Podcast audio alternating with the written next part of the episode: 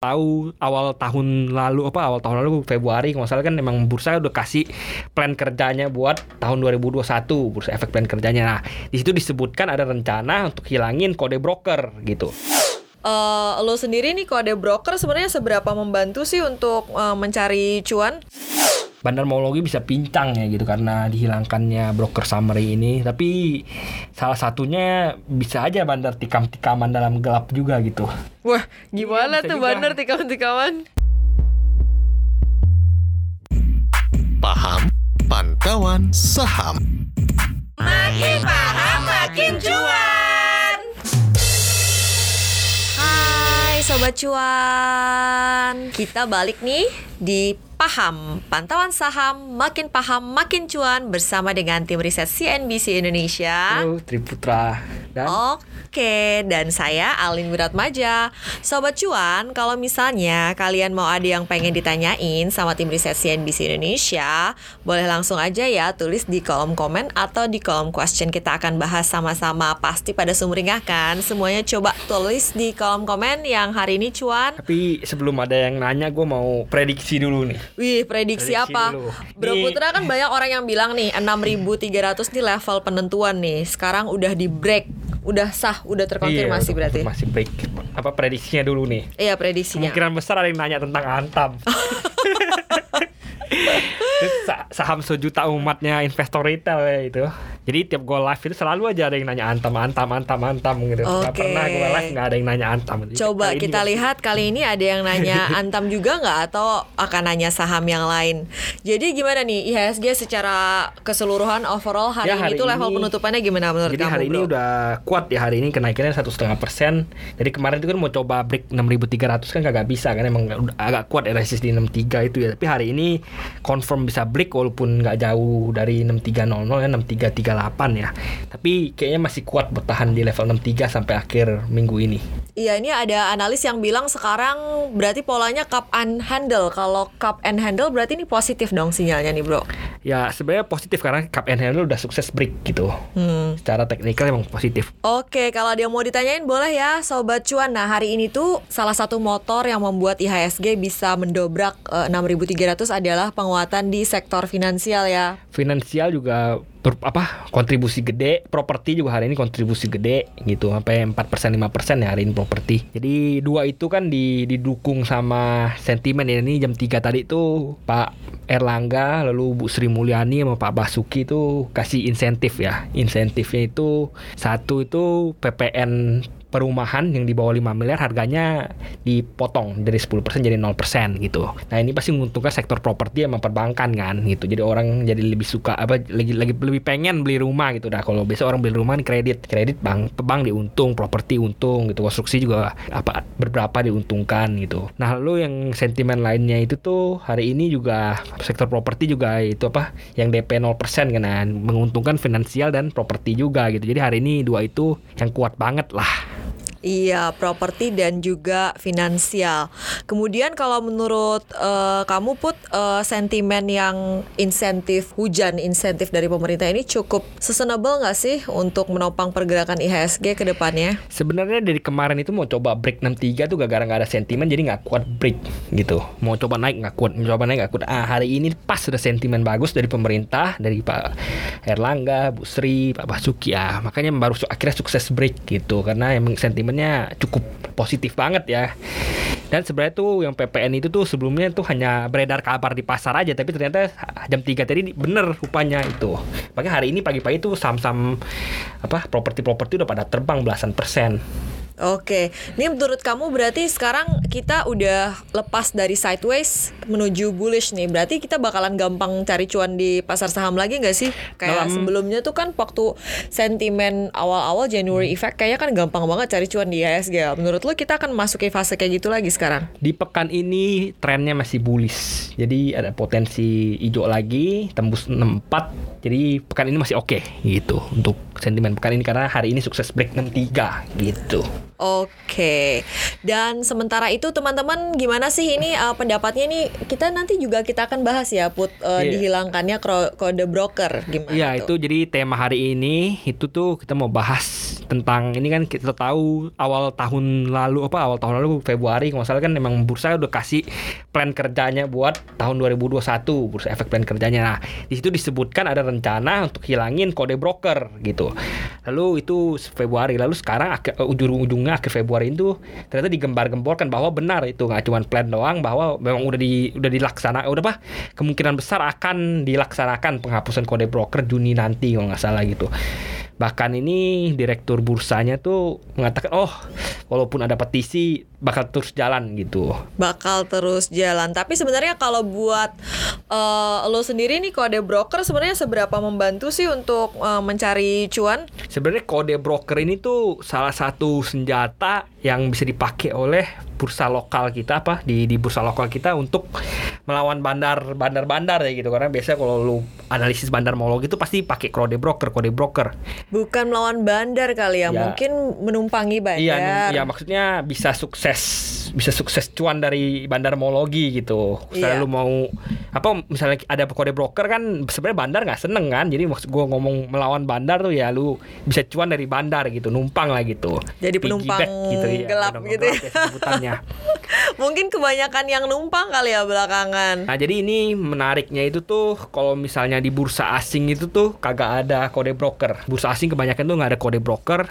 Jadi transaksi doang running trade doang gitu. Nah di Indonesia tuh yang menarik tuh emang ada kode broker gitu. Jadi alasannya bursa mau ngapus ini ya supaya mengurangi piggyback itu. Jadi nggak ada herding gitu. Jadi orang-orang yang ikut-ikut itu nggak ada. Satu itu dan apa? Jadi market conduct lebih bagus ketika tidak ada herding dan ngikut-ngikutin orang gitu. Alasannya bursa mau ngapus tuh itu gitu. Bakalan mempengaruhi appetite investor retail nggak sih nih kalau kode brokernya dihapus? Nah ini biasanya kalau orang-orang yang emang nanya pakai apa orang-orang yang analis pakai bandar molo gitu emang suka ngikut-ngikut ya gitu ngikut-ngikut misalnya ada bandar gede kayak contohnya itu yang paling sering yang apa ban- bandar ya istilahnya bandar yang paling suka masuk itu MG ya terkenal banget di kalangan bandar mologi. Kalau M- MG biasanya kalau saham udah mau deket ARA bisa didatangin MG tiba-tiba gitu didatangin MG, MG di- dibikin ARA nah itu tuh kalau misalnya lu bandar apa aliran-aliran bandar mologi itu suka nungguin MG datang gitu. Jadi ketika MG udah masuk udah deket ARA mereka ikut masuk gitu. Mereka biasa piggybackin si MG ini gitu. Nah nanti kalau dihapus udah nggak bisa lagi nih. Iya, oke sekarang nih ada pertanyaan nih Put sebelum kita sambung lagi soal kode broker dari Xianhua 2806.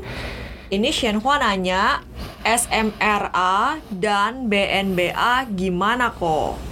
SMRA itu hari ini loncat kencang ya gara-gara tadi gue udah ngomong itu yang apa sentimen dari properti itu yang ada dua. Satu PPN pengurangan PPN dari 10% jadi 0% lalu yang kedua itu DP-nya bisa 0% jadi hari ini saham-saham properti ya melesat kencang itu dan kemungkinan karena kita tahu ini tadi pengumumannya ketika market close jam 3 pengumuman bahwa ini PPN bukan cuma rumor itu mar- apa jam 3 jadi kemungkinan besok bisa lanjut lagi gitu karena ini udah confirm gitu. Kecuali memang terjadi sell on news ya tapi kemungkinan besar besok akan lanjut lagi paling tidak waktu opening gitu Oke. Nah berbalikan dengan SMRA kalau BNBA ini semua sebenarnya masih rumor gitu. Kalau SMRA kan memang udah bener kan ada ada pengurangan pajak dari 10% jadi 0%. Kalau misalnya BNBA itu masih rumor ya. Ini dikatakan itu si grup bakal masuk ke BNBA gitu. Mungkin orang-orang kalau mikirnya ya bank-bank berbau bank-bank digital ini bisa nggak sih bakalan Iya, jadi kayak bakal jadi Arto, Arto. Nah, gitu jadi orang tuh kan? biasa tuh- Pertanyaannya kayak gitu kan. Orang tuh terlalu apa gimana ya mereka ada lihat oh bank digital mau dibeli sama perusahaan gede langsung borong gitu. Padahal nggak tahu ini bener nggak sih rumornya kayak gitu. Apakah pasti atau nggak? Padahal kita tahu kan ini si grup kan udah beli BKE ya Bank Kesejahteraan eh BK Bank Kesejahteraan Ekonomi ya. Iya BKE sekarang Ya. namanya udah jadi, Bank Si Bank Indonesia. kan? udah beli itu gitu padahal yang yang udah confirm ya dia beli itu gitu masalah apa dia ingin nambah lagi nambah beli BNBA lagi jadi kita nggak tahu kebenarannya iya atau enggak gitu Oke, untuk Jadi- hari ini lalu Ya, Lanjut. ya pasar ya harus bener-bener apa bener kalau misalnya lu pengen masuk ya artinya spekulasi kan nggak salah spekulasi asal sahamnya naik lucuan ya bener kan gitu tapi ya kalau memang lu investor gitu ya ha- harap hindari saham-saham yang spekulasi gitu kalau trader pengen cuan cepet ya coba aja gitu Cuan cepet ya, copet-copet. Oke, ini lumayan banyak yang nanya MDKA. Kayaknya coba kita lihat nih dari Aldi Suta. MDKA gimana nih? Wah, akhirnya nggak ditanya Antam lagi, ditanya saudaranya Oh, MDKA. iya dong. MDKA tuh menarik ya dari kemarin itu di waktu closing tuh dikerek-kerek mulu. Kemarin kemarin itu tuh waktu Jumat ya. Itu closingnya tuh merah, tapi tiba-tiba dikerek hijau. Jadi di naik 4 atau 5 persen waktu closing kemarin gitu. Hari ini ini juga. hari ini dibuka tuh tiba-tiba anjlok kan merah gitu karena kemarin dikerek ya tapi ditarik lagi gitu jadi beberapa hari ini tuh emang emang diijoin mulu MDK kesannya seperti itu gitu jadi ya kalau misalnya lu ingin nyopet-nyopet lu bisa coba besok. Kalau misalnya MDKA merah lu coba aja spekulatif buy gitu. Siapa tahu waktu closing dikerek lagi. Tapi ini berarti semacam apa ya? Analisa apa kalau begini ya, Bro? spekulatif buy biasanya kayak gitu karena Spekulatif buy. karena ya. emang ada kalau lu lihat dari dua, dua dua hari kemarin tuh bandar yang narik sama-sama aja gitu. Karena Orangnya ini sama. Masih ini bisa lihat bandarmologi kode gitu. ya, hari ini kode. masih bisa lihat apa kode broker. Nanti besok besok lu nggak bisa lihat lagi gitu. Tapi kalau misalnya udah nggak bisa dilihat nih kode broker masih bisa nggak kita kayak analisa volume volume analysis berarti kan? volume volume tuh sebenarnya ada masalah ya volume kalau di kalau misalnya di bursa kita itu tuh banyak terjadi namanya bikin volume gitu jadi bandar cuma lempar-lemparin barang doang gitu. Mereka rela rugi fee kan. Kalau selalu lempar-lempar barang kan rugi fee kan. Demi barangnya kelihatan banyak volume gitu. Jadi kalau lihat saham-saham yang kurang jelas itu banyak banget bandar bikin volume. Bahkan di saham LQ45 tuh ada saham yang bandarnya bikin volume di saham itu supaya kelihatan liquid gitu. Dulu itu kan ada udah kasus MIRX ya sahamnya Beni Cokro itu kan. Mm-mm, nah itu kan Ben. masuk LQ45 kan. Tapi padahal kan sahamnya itu banyak sekali bikin volume bikin volume di saham itu. Jadi bandar cuma lempar-lempar barang gitu. Jadi volume tuh masalahnya itu gitu. Tapi lu bisa lihat di closing. Nah ini bersyukurnya nanti bursa tuh nggak hapus sama sekali kode brokernya. Tapi di closing lu bisa masih bisa lihat gitu. Hmm. broker summary ketika closing lu masih bisa lihat. Bersyukurnya itu. Tapi ya susahnya ya kalau Jadi intinya nggak bisa numpang nyopet Iya, pas numpang lagi nyopet. apa? Pas lagi Running ya, perdagangan running gitu perdagangan kan. gitu. Tapi kalau selalu mau pakai bandarmologi untuk lihat secara tren apakah ada akumulasi atau distribusi masih bisa gitu. Tapi ya kalau mau nyopet dalam jangka waktu pendek pakai bandarmologi udah susah. Iya. Apa kabar bandarmologi? Apakah dengan dihapusnya kode broker masih tetap bisa nih digunakan? Ya, Kita jawab dulu pertanyaan lain ya. Oke. Selain properti, apalagi nih kok yang ada kemungkinan naik minggu ini? Nah, kalau untuk perusahaan pembiayaan mereka kena dampak positifnya nggak sih? Ya biasanya kalau pem- perusahaan pembiayaan itu lebih ke otomotifnya ya. Karena kita tahu tadi tadi jam 3 itu kan diberikan juga insentif di sektor otomotif tapi ya udah price in ya kita tahu. Dari kemarin-kemarin udah dibilang ini PPNBM yang dihapus kalau otomotif gitu. Kalau misalnya untuk sektor properti kan sebenarnya ada tambahan selain DP 0% ada ada PPN yang 10% dipotong jadi 0%. Jadi hari ini merespon sedangkan kalau misalnya untuk saham-saham otomotif tuh udah price in dari kemarin ketika dibilang PPNBM bakal turun, PPNBM bakal turun. Ketika udah benar-benar turun, hari ini dibacakan bahwa memang benar-benar turun ya udah price in gitu. Oke, jadi kalau untuk properti ini makanya efeknya lebih terasa ya. Ada lagi nggak bro yang selain properti nih kira-kira bakalan naik katanya? Properti sama finansial yang tadi diuntungin. Mm-mm. Ada lagi nggak sektor apa nih yang menarik? Ini juga aja yang nanya soal konstruksi soalnya nih. Coba. Konstruksi juga sebenarnya diuntungin. Nih dari Kim Hinim. Ya konstruksi sebenarnya juga diuntungin dengan adanya ini apa pengurangan apa DP 0% ini dan PPN ini kan beberapa saham konstruksi kita tahu juga bergerak di sektor perumahan gitu. Ada yang bikin perumahan juga gitu. Itu dia jawabannya ya. Boleh teman-teman yang mau nanya yang lain lagi kita akan bahas satu-satu. Nah, ada yang nanya ini saham ini Pegas gimana nih bro? Hai yang nanya. Pegas tuh sebenarnya tuh gue lihat dulu ya Pegas. Pegas Masih lumayan ini gerak ya kayaknya hari ini.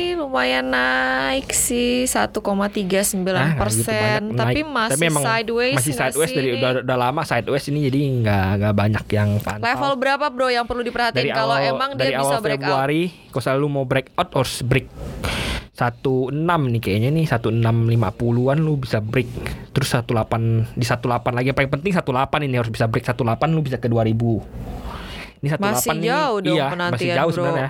18 ini ada double top kan. Jadi sekarang jadi akhirnya downtrend kan kena double top, downtrend lalu akhirnya sideways di 1460. Oke, resisten terdekat deh yang bisa diperhatiin nih. Kalau terdekat sih 15 ya. Kalau 15 naik dia mau coba naik ke sat- 1530 pertama dia mau break situ, terus mau coba naik ke 1650-an.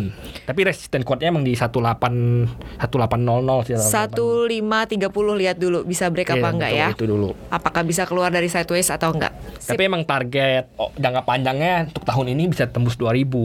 Tapi ini saham sebenarnya kalau untuk beberapa value investor mereka tuh salah satu saham Iya, yang masuk disukai gitu. dalam ya apa ya eh, stock pick mereka ya. Iya, karena satu ini tuh saham Pegas ini sebenarnya udah terkoreksi panjang ya gitu.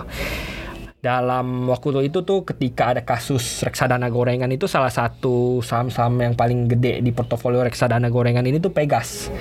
Jadi sebelum adanya pandemi corona juga saham Pegas tuh udah di Lego gila-gilaan anjlok parah gara-gara kasus reksadana gorengan. Jadi dia masuk ke tahun 2020 udah babak belur. Ditambah dihajar corona lagi ya akhirnya kacau gitu. Jadi masih agak sulit pulih. Masih panjang jalannya gitu. Masih panjang jalannya, tapi ini memang kalau misalnya dilihat secara historisnya emang nih harganya sekarang udah lagi Iya, aduh. diskon ya. Oke, kita lihat selanjutnya. Ini eh Wah, ada yang nanya BNBA tadi udah dibahas sih, udah 400% katanya nih yang gara-gara nih nih. Jaka, Jaka SGL ini, ini waktu itu lihat eh, siaran kita cuap-cuan terus lu kasih teka-teki Iya, kan. iya. Modal inti segini, perbankan kecil, sentimennya konsolidasi. Sekarang nih Jaka SGL udah cuan 400% kok. Udah Selamat ya, TP, udah cuan ya. tapi disisain masih ada sedikit buat kenang-kenangan kali ya. Next clue dong katanya. ada yang minta dikasih tebak-tebakan lagi. ada ada next clue ya gua, tapi save aja dulu untuk podcast-podcast ke depannya gitu. Oh oke nantiin terus ya cuap-cuan Oke, nanti nantiin akan dikasih cuap-cuan. Gua bakal uh, kasih clue saham-saham yang bakal cuan lagi saham-saham gitu. yang bakal cuan. Jadi ini dulu BNBA itu tuh gue udah udah dari bulan Januari awal ya itu atau atau Desember akhir itu kan banyak yang nanya nih 2021 tuh saham apa yang bakal manggung gitu. Gue udah udah prediksi saham yang bakal manggung adalah bank-bank mini. Kenapa? Karena bank-bank mini ini bakal banyak aksi korporasi. Jadi gue udah bilang lu coba cari saham yang murah PBV di bawah satu lalu ini apa bank bank dengan modal inti di bawah 2 triliun. Nah, itu bakal manggung. Dan bener kemarin-kemarin ini akhirnya ini akhir-akhir ini kan banyak bank mini yang manggung ya gitu. Betul. Salah, salah satunya paling kenceng kan naiknya BNBA gitu. Karena BNBA itu kemarin paling murah. PBV-nya ketika di bulan Januari Desember itu cuma 0, sekianan doang gitu. Oke. Ini dia salah satu pendengar cuap-cuan yang berhasil Iya memecahkan nih. kodenya dan Selamat itu, itu. udah cuan 400% selamat. Nantikan terus podcast cuap-cuan. Oke nih pertanyaan yang dinanti-nantikan Nah, oleh Triputra kan? datang. Datang. Hai Nanan MWR. Antam, Antam gimana kok? Nah, kamu Eh, kan. Tadi gue udah prediksi bener kan bakal ada yang nanya Eh, Antam coba kan kamu gitu. buka chartnya sekarang. Selalu itu ada yang nanya Antam gue nggak pernah on apa nggak pernah siaran cop-cop cuan tanpa ada tanpa ada yang nanya nggak ada yang nanya Antam gitu selalu ada yang nanya. Kita lihat ya Antam Masih hari ini bagaimana. Antam konsolidasi ya masih belum bisa mau coba break 3000 ya kemarin nggak nggak nggak ke break ke break. Ini candlenya lucu ya, Bro. Iya, ini mau coba break 3000 berapa kali itu gagal. Karena emang penjual apa daya jualnya masih kenceng banget gitu. Yang jualan di 3000 itu masih gede banget.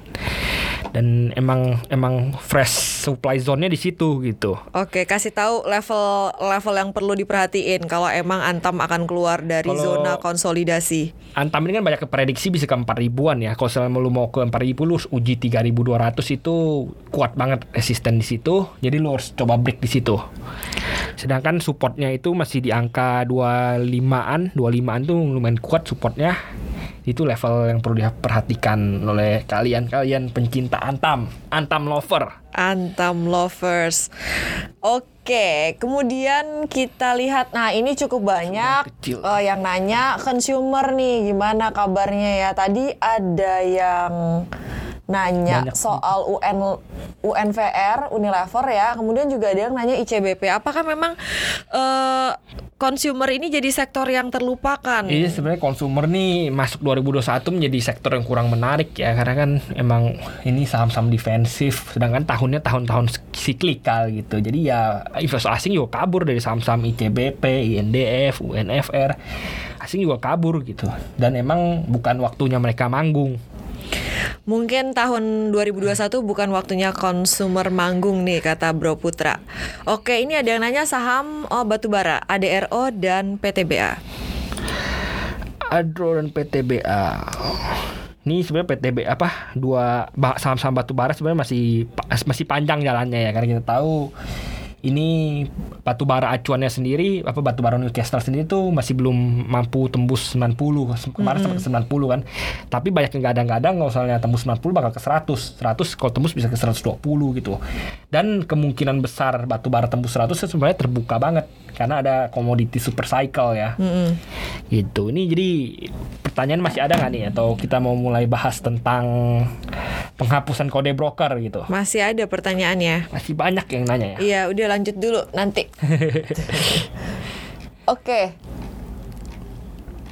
Besim ARB ini PTBA sama ADRO. Kalau dari sisi chart ini gimana? Ini kalau yang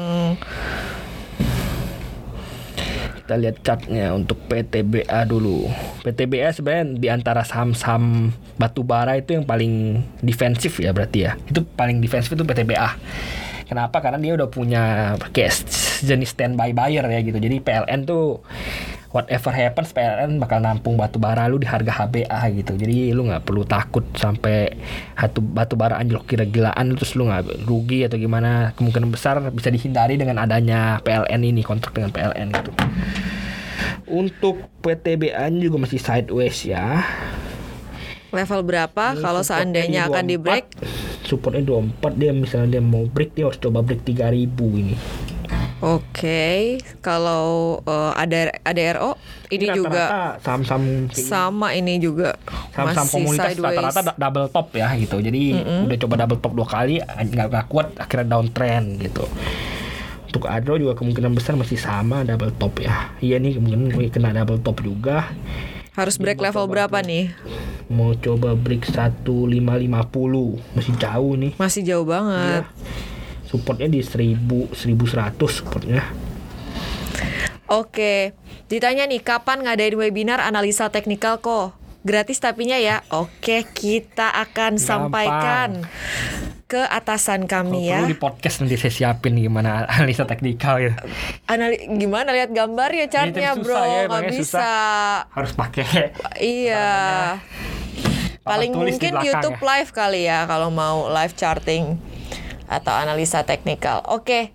Mungkin bisa kita bahas sedikit lagi tadi. Jadi Kofadis nih aliran bandarmologi kalau kode brokernya dihapus. Kofadis. Kofadis tuh ke mana arahnya Oh, gitu loh. gue gak ngerti.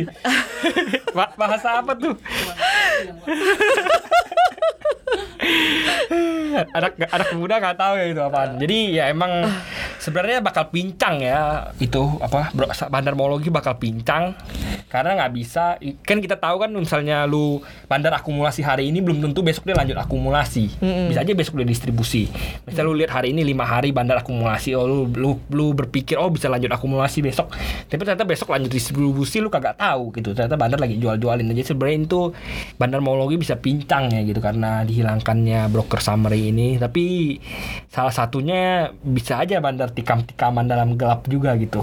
Wah, gimana bisa tuh bandar tikam-tikaman? Ya kan Dalam gelap. Tapi biasanya kalau bandar itu mau masuk saham lain dia dia ada pertimbangannya dulu.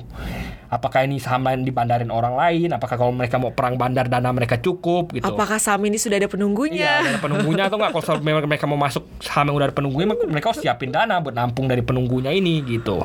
Nah, kalau apa bandar-bandar KMG ini tuh emang doyan doyan masuk di arah gitu. Padahal itu ba- barang bukan dia penunggunya gitu. Misal barang broker A ya penunggunya. Tapi kalau saya barangnya udah deket arah dihajar aja sama si MG ini gitu. Oh. Terus besok pagi langsung dijual gitu. Jadi kayak bandar trading kan doang, bandar tektokan doang namanya gitu. Oh. Dulu yang rame itu YB, YJ gitu. Sekarang rajanya MG. Hmm. Kalau YP dan CC gimana? Aduh ya PCC Ya PCC kalau masuk kita keluar aja Oke, sekarang kita lihat lagi pertanyaan yang lain. Nah, Harum gimana? Ini kan Harum waktu itu sempat suut, Iya, ngebut sempat- banget. sempat ngebut banget Nggak ya. nafas-nafas, sekarang baru nafas. Gimana, Iya, Bro? Dari apa Harum itu sebenarnya diuntungkan gara-gara kemarin ada akuisisi tambang nikel ya gitu. Dan nikel tuh emang lagi hot-hotnya gitu. Jadi selain batu bara dia ada nikel juga walaupun nggak banyak di nikel gitu. Jadi kemarin sempat melesat tinggi. Sebelumnya itu tuh emang Harum tuh secara valuasi murah tapi sudah terbang kayak gitu udah cukup mahal ya. Udah coba lihat nih. Harum. Harum Energi di 6350. Ini masih belum da- masih masih belum itu kok. Masih belum jauh dari puncaknya kok ini sebenarnya. Ini kalau dari Fibonacci nih bisa masuk level berapa nih, Bro? Ini kalau mau ngomong, ini kayak Harum ini tuh baru baru kemarin-kemarin itu tuh all time high ya. Mm-mm. Dalam beberapa oh enggak enggak sebelumnya udah sempat 10.000 ribu gitu. Masih kalau masih Fibonacci kayaknya masih jauh ya. Ini aplikasi gua nggak bisa Fibonacci nih. Oh, nggak bisa. Iya, Iya, itu harus bawa tarik-tarik laptop, juga iya. ya. Oke, kalau gitu eh, bisa mulai diperhatiin level berapa nih kalau misalnya ada yang mau masuk buy on weakness. Kalau lu mau buy on weakness nih bisa di 62 6250 nih sebenarnya buy on weakness ini di apa di Bollinger Band bawah nih bisa dibilang buy on weakness nih 62 00 6250 lu bisa buy on weakness di situ kalau mau spekulatif ya berarti ya kalau misalnya buy on weakness spekulatif Iya, tapi biasanya kalau sesuatu yang naik kenceng dia turunnya iya bahaya ya turunnya kencang gitu jadi belum tentu mantul di situ eh, gitu ya. Jadi spekulatif buy. Oke, kita akan lihat ada yang lebih menarik nggak? prediksi apa tuh prediksi saham dari puasa sampai lebaran biasanya ada saham-saham puasa tuh saham-saham lebaran Nah, ini saham-saham retail atau gimana nih, Bro? saham-saham ayam-ayaman biasanya yang rame waktu lebaran Oh. saham-saham retail juga lumayan rame Pas tapi lagi bulan puasa ya, iya, iya, berarti ya. saham-saham ayam-ayaman lalu saham-saham matahari yang gitu-gitu apa yang jualan baju gitu apa Ramayana Ramayana, Rals, iya. Rals gitu kan. Nih ada yang mau nanya nggak sih tentang apa yang apa topik utama kita nih? Ada Kayaknya tadi. nggak ada yang nanya apa ini kita Eh, eh salah. sekali lagi ini topiknya itu ini tentang broker summary yang dihapus ya gitu. Ada yang nanya nih. eh penghapusan kode broker efeknya apaan, Bro Put? Ya itu dari tadi udah gue bilang itu. Jadi kalau misalnya lu kode broker dihapus waktu running, lu nggak bisa nebeng-nebeng bandar-bandar lagi atau lu nebeng asing. Biasanya kan lu, apa banyak retail-retail yang lihat oh ini asing buy gede di sini ngikut. Oh asing sell gede di sini jual gitu. Nah ini dampaknya kayak gitu nggak bisa piggyback lagi gitu piggyback piggy riding gitu lagi nggak bisa nebeng-nebeng bandar-bandar atau asing gitu. Jadi Nggak ya bisa numpang cuan. ya nggak bisa numpang cuan gitu jadi kemungkinan besar kakinya bandar mologi kepotong setengah gitu jalannya bakal pincang Nah, kayak gitu katanya ya. Kita nantikan ini seperti apa eh, dari aliran bandarmologi akan eh, mengakali atau mengantisipasi hal ini ini ada yang ya. nanya bitcoin nih Ada yang nanya Sa- Bitcoin? salah itu Salah kamar salah kamar kamar, ya. Ta- tanyain ke ngeteh tuh sama bang Oke. Punce ya. promo dulu itu hari apa hari Kamis ya ngeteh sama bang Ini ada Punce. pertanyaan dari B Dirgantara 10. Bagaimana kok dengan TLKM? Apakah bisa break 3.800? Telkom Wah, mungkin dengan sentimen anak usahanya akan IPO Mitra Tel? sebenarnya kemarin itu melesat kencang ya apa Telkom asing juga masuk mulu gitu 3.800 dia mau coba 36 dulu nih kayaknya nih. Iya nih mau coba 36 dulu. Kalau 36 tembus bisa ke 4.000 kayaknya nih. Iya dia mau coba break 36 lagi mencoba ini mencoba naik lagi.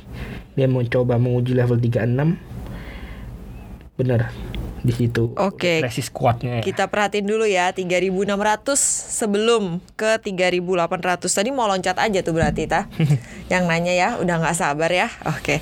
Nih Adi. Adi, Adi tadi gua bi, apa Tadi di sama- profit sama- kamu kayaknya kasih ulasan soal Adi. Iya tak apa Adi itu seperti tadi yang gue udah bilang itu sebenarnya kalau misalnya lu ngomong SWF sentimen SWF buat saham-saham konstruksi itu masih panjang jalan nggak cuma 2021 bahkan ini gua belak belakan aja udah banyak broker-broker yang udah salah sell di saham-saham konstruksi. Karena menurut mereka itu udah ma- agak mahal saham-saham konstruksi gitu Tapi ya kalau mau lu masih lihat buat panjang buat jangka panjang itu masih oke sebenarnya karena SWF ini tuh nggak cuman da- 2021 aja. Kalau misal vaksin kan paling cuma 2021 2022 doang hitsnya gitu. Tapi kalau misalnya SWF ini bakal panjang karena kita tahu omnibus law ini nggak cuman 2021 ke depan-depannya bakal masih ada dan bak- bakal masih narik dana asing masuk di sektor real. Kalau dana asing masuk di sektor real itu yang paling diuntungkan ya konstruksi gitu. Oke, tadi kebetulan juga ada yang nanya JSMR. Di SMR ya sebenarnya kurang kurang lebih ya sama sama Adi dan kawan-kawan karena mereka ya diuntungkannya dari pembangun-pembangun tol apa konsorsium-konsorsium ini itu Soal sentimen. Fiskal stimulus jumlah Amerika terhadap ESG. Nah, ini masih menarik itu gini misalnya lu apa misalnya ini stimulus fiskal cair, jumlah dolar beredar tuh akan meningkat. Likuiditas Jadi, ya, meningkat. likuiditas sebenarnya jumlah dolar beredar meningkat, nilainya dolar bakal turun. Ketika nilai dolar turun, maka aset-aset yang diperdagangkan dalam US dollar itu menjadi kurang menarik.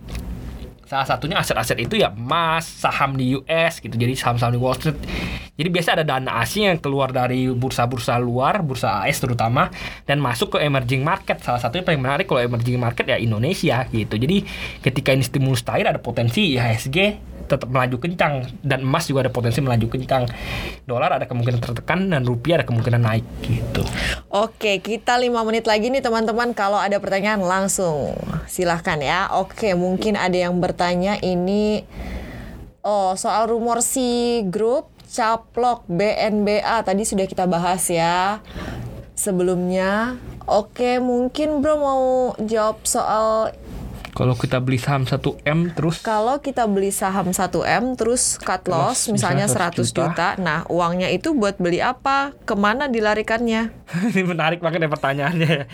Jadi lu kan beli saham. Ini yang selalu gue ulang-ulang-ulang lagi ya. Di bursa saham itu zero sum game, near zero sum game at least. Gitu. Jadi bisa lu beli saham 1M, lu cut loss, lu jual 100 juta, itu ada orang lain yang bakal untung 100 juta kalau dia beli saham lu dan dia jual di, dia beli har- dijual lu di bawah dan dia jual di harga beli lu.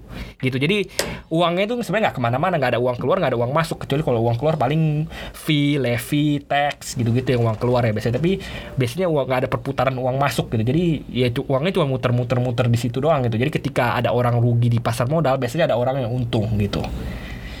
Katanya kan game gitu. iya perpindahan uang di pasar modal kan itu pindah dari orang yang Ya pindah dari orang yang sabar ke orang yang aktif gitu.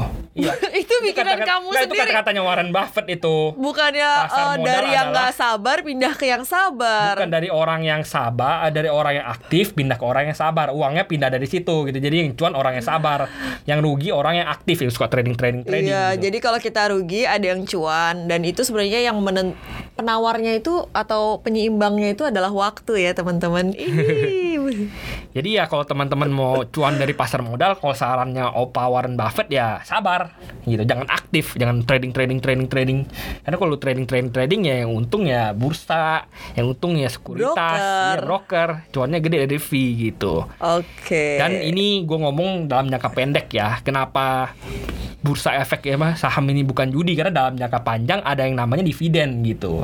Jadi dalam jangka panjang sebenarnya ada potensi semuanya untung kalau lu hold karena ada uang masuk yaitu dividen. Nah, itu makanya pilih saham-saham yang benar-benar oke berfundamental baik blue chip gitu yang bagi dividen. Nah, jangan mainnya gorengan-gorengan mulu.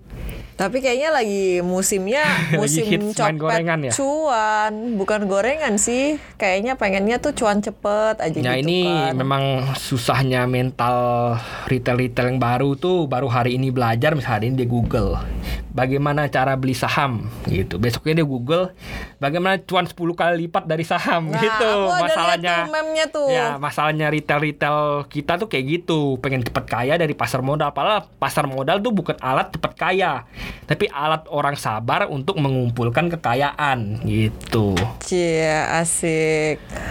Oke, mau dijawab nggak nih? Ada beberapa pertanyaan nih di kolom komen. Kija bagus nggak buat jangka panjang? Ya sebenarnya Kija ini juga diuntungkan dari SWF ya karena ini kan kawasan industri ya kalau misalnya SWF-nya manggung nanti udah udah narik industri di sektor real ya kawasan industri bakal bergeliat gitu. Next mana nih? Next selanjutnya eh kalau soal US Treasury itu kita harus khawatir nggak sih? Kayaknya udah rede- redup sih, mulai redup sih khawatiran akan kenaikan yield US Treasury 10 tahun itu ya. Iya kayaknya itu sentimen itu sebenarnya udah mulai redup ya apalagi di bursa lokal hari ini apa udah optimis ya sentimennya ini ada yang menariknya nih ada yang nanya bank kecil naik gila masih aman nggak kok jadi ini memang banyak bank-bank kecil yang naik naik nggak wajar ya yang kau selalu mau lihat ya sebenarnya PBV-nya yang lu perhatiin gitu. Apakah memang masih murah bank ini atau memang udah nggak masuk akal gitu. karena banyak bank-bank kecil yang udah terbang PBV-nya udah 3, 4, 5, 6 gitu. Nah yang lu perlu perhatikan ini kalau misalnya bank kecil ini pun dicaplok biasanya dicaplok tuh rata-rata PV cuma satu komaan sampai dua. Dua tuh biasanya udah mahal gitu. Misalnya bank A dibeli sama konsorsium ini atau grup ini itu biasanya dicaplok cuma satu setengah kali PBV atau satu kali PBV nah biasanya itu tuh misalnya dicaplok itu tuh biasanya kan ada tender offer ya. Biasanya di tender offer di harga pembelian atau di harga rata-rata tertinggi selama 90 hari gitu. Jadi kalau mau, mau lihat banyak bank-bank yang udah naik di atas dua, dua kali PBV tiga kali PBV sebenarnya udah mahal hitungannya gitu. Dan yang lu perlu perhatikan ini nggak semua bank itu tuh bakal ada ada apa konsorsium yang masuk bakal dicaplok gitu. Karena kayak Bank Atagraha contoh INPC udah melesat kencangan itu kemungkinan besar tuh dia nggak perlu nambah modal lagi karena dia udah punya modal inti 3T dan yang disyaratkan bursa untuk 2022 itu tuh yang punya 3T gitu. Sedangkan untuk 2021 ini yang punya 2T yang punya di bawah 2T itu masih harus menambah modal jadi harus ada aksi korporasi gitu. Sedangkan yang udah 2,2 2,5T 3T sebenarnya udah nggak menarik untuk tahun ini. Karena mereka udah nggak perlu nambah modal lagi. Kalau mereka nggak ada aksi, aksi korporasi ya udah gitu. Nggak ada yang melarang gitu. Oke, Bang, kalau Broksum ditutup, cara apa lagi untuk bisa lihat pergerakan bandar? ya lu kalau mau lihat pergerakan mana terpaksa pakai Broksum harian ya kan? Tadi gue udah ceritain kalau misalnya ditutup ini cuma waktu running trade doang. Pas closing masih ada. pas closing masih ada gitu. Jadi lu nggak bisa nebeng MG lagi gitu. Tapi kalau misalnya lu lihat oh ada akumulasi secara jangka panjang oleh bandar ini di saham ini gitu ya. Kalau mau nebeng spekulatif nebeng lu prediksi besok besok masih ada akumulasi ya masih bisa gitu. Tapi ya sangat memintangkan sekali analis buat analis bandarmologi dengan tidak adanya broker summary ini. Oke. Trading itu beli pagi jual sore kak. Perbedaan kita menganalisis saham jangka pendek Trading sama saham jangka panjang itu gimana ya? Trading itu nggak harus beli pagi jual sore. Bisa aja lu beli hari ini 5 detik lagi lu jual trading juga gitu. Iya, pokoknya Jadi intinya trading kalau ini lu membeli dan menjual saham dalam jangka pendek gitu. Dalam jangka pendek bisa satu hari bisa dalam beberapa jam doang. Bahkan bisa ada namanya swing trading ya. Itu dalam satu pekan gitu satu dua minggu tiga empat hari itu namanya swing trading gitu. Nah bedanya lu analisis teknikal apa, analisis buat trading sama buat investasi itu tuh kalau lu trading biasanya lu pakai analisis jangka pendek. Kalau selalu investasi biasanya pakai analisis jangka panjang. Nah kalau analisis jangka panjang biasanya pakai fundamental Kenapa kalau pakai fundamental buat jangka panjang? Karena pasar itu bisa salah dalam jangka waktu yang panjang. Tapi secara apa menurut teori pasar itu akan kembali ke nilai wajarnya dalam jangka panjang gitu. Misalnya ada saham harganya 200 harga wajarnya. Sekarang dihargai cuma 100. Nah, dalam jangka panjang itu bakal balik dari 100 itu bakal balik ke nilai wajarnya 200. Tapi kita nggak tahu kapan jangka panjangnya. Makanya analisis pakai menggunakan fundamental untuk jangka panjang. Sedangkan kalau selalu ngomong jangka pendek trading-trading itu biasanya pakai analisis teknikal atau mungkin bandarmologi juga bisa gitu. Kenapa ini? Karena ini melihat tren harga kayak teknikal kan melihat tren harga. Oh, misalnya hari ini naik segini segini segini. Oh, besok kemungkinan besar naik segini gitu. Jadi pakai statistik, pakai tren harga.